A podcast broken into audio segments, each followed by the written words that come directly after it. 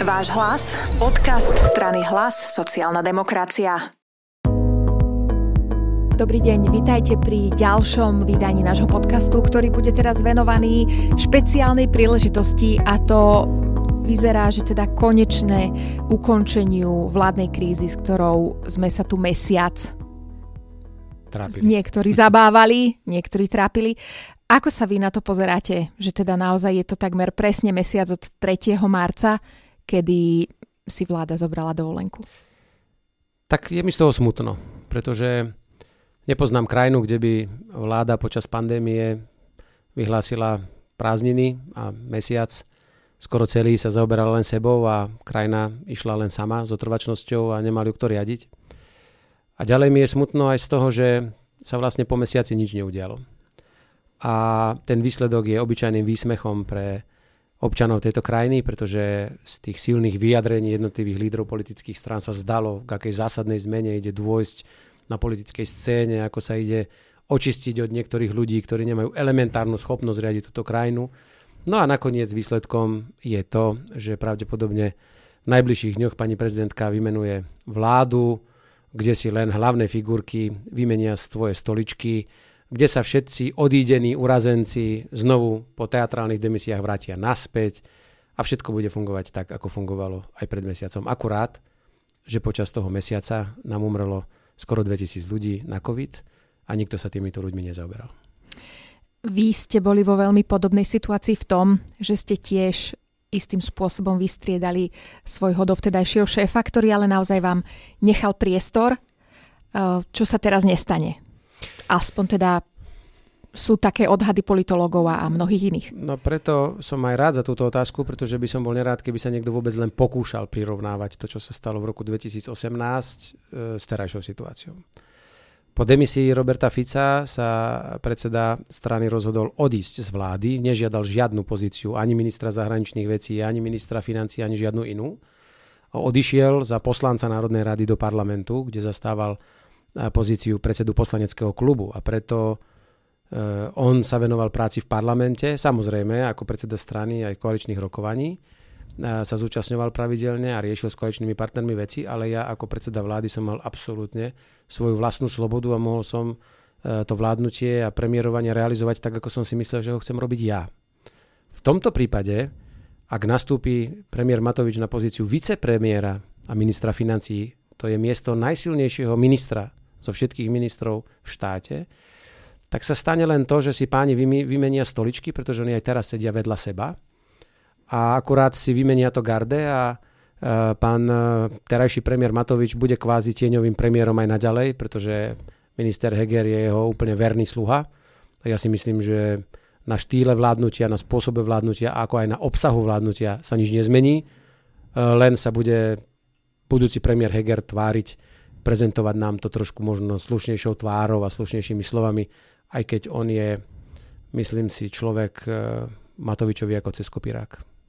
Takže to bude zrejme skôr Matovičová vláda 2 ako nejaká Určite. Hegerová Toto vláda. nemôžeme hovoriť, že ide o nejakú novú vládu, pretože tá rekonštrukcia je minimálna, priam mizivá, takže ide o štandardnú druhú Matovičovú vládu, ktorú si bude riadiť zo stoličky ministra financií a z toho máš mrazí, pretože som si nikdy nemyslel, že sa dožijem toho, že takýto človek raz môže sedieť na stoličke ministra najdôležitejšieho rezortu v štáte. Vy ste tam boli ako štátny tajomník. Uh, je vôbec ľahké takýto rezort len tak akože prijať bez čohokoľvek, akýchkoľvek predchádzajúcich predpokladov, uh, akejkoľvek skúsenosti v takejto exekutíve? Vôbec nie. Práve preto, že som tam dva roky ako štátny tajomník bol, uh, to ma opravňuje povedať to, čo som povedal pred malou chvíľkou, že tento človek nemá vôbec elementárne schopnosti na to, aby sedel na takej dôležitej stoličke. Ten človek by nemohol byť ani štátnym tajomníkom ministerstva financií. Tam sa vyžaduje nesmierna odbornosť, veľká pracovitosť, veľký rozhľad, e, schopnosť vnímať nové veci, študovať a tak ďalej a hovoriť cudzími jazykmi, byť obratný aj v medzinárodnej oblasti, pretože Slovensko je krajinou nielen Európskej únie, ale aj eurozóny. A každé slovo ministra financí sa ostro sleduje na medzinárodnom poli, lebo má nejaké dopady aj na medzinárodné spoločenstvo a preto v takejto situácii, kedy spejeme k jednému z najvyšších dlhov v histórii tejto krajiny, kedy nám aj vzhľadom na pandémiu, ale aj celú ekonomickú situáciu hrozí naozaj ďalší rok s veľkým deficitom, kedy sú tu ďalšie hospodárske problémy, by som si želal, aby na stoličku ministra financí naozaj zasadol expert. Možno radšej menej politik a viacej expert. Žiaľ, tu spravíme jednu obrovskú chybu, ak si na túto stoličku sadne Igor Matovič a on si na ňu pravdepodobne aj sadne, pretože inak by sa asi koalícia znovu rozpadla, lebo on by si hlavu postavil, tak to bude podľa mňa ďalšia rana pre slovenskú spoločnosť, pre slovenskú politiku. A musím povedať, že v politike sme videli hocičo. A mnohí kritizujú predchádzajúce vlády za rôzne prešlapy a aj možno sem tam nejakú kauzu, ale takto hlboko politická latka na Slovensku ešte položená nebola. A takto hlboko do bahna takého politického marazmu sme ešte nikdy neboli ponorení. A to hovorím s plnou vážnosťou bez ohľadu na to, či sa to niekomu bude páčiť a či nie. Takáto politická nekultúra na Slovensku už dávno nebola. Vy ste už vo viacerých rozhovoroch aj poznamenali, že možno si nie všetci uvedomili, že Igor Matovič takto dostane do vienka aj finančnú správu. No samozrejme, že je veľmi nebezpečné, ak ľudia s určitými povahovými črtami, ľudia, ktorí napríklad e, sú pomstichtiví, alebo majú v sebe určitú mieru zla a chceli by o každom vedieť rôzne informácie, alebo mať rôzne spisy, ktoré potom môžu v budúcnosti e, využiť na nejakú pomstu alebo potrestanie niekoho, kto s nimi nebude súhlasiť, tak okrem toho, že ako predseda vlády mal k dispozícii Slovenskú informačnú službu, lebo tá priamo podlieha jemu bez ohľadu na to, vidíme, ako to kto dopadlo. je tam riaditeľ a vidíme, ako to dopadlo, tak treba všetkým pripomenúť, že pán minister financí samozrejme bude môcť e, nejakým spôsobom, dúfam, že sa tá organizácia tomu ubráni, využívať aj služby kriminálneho úradu finančnej správy. To je taký nenápadný úrad a vidíte, že jeho bývalý riaditeľ do čoho všetkého bol zamotaný a čo všetko postváral. A to je úrad, ktorý naozaj popri SISKE a vojenskom spravodajstve dokáže robiť takisto rôzne veci. Môže sa ľuďom hrabať v účtoch, môže ľudí odpočúvať, môže ľudí sledovať, môže robiť hocičo.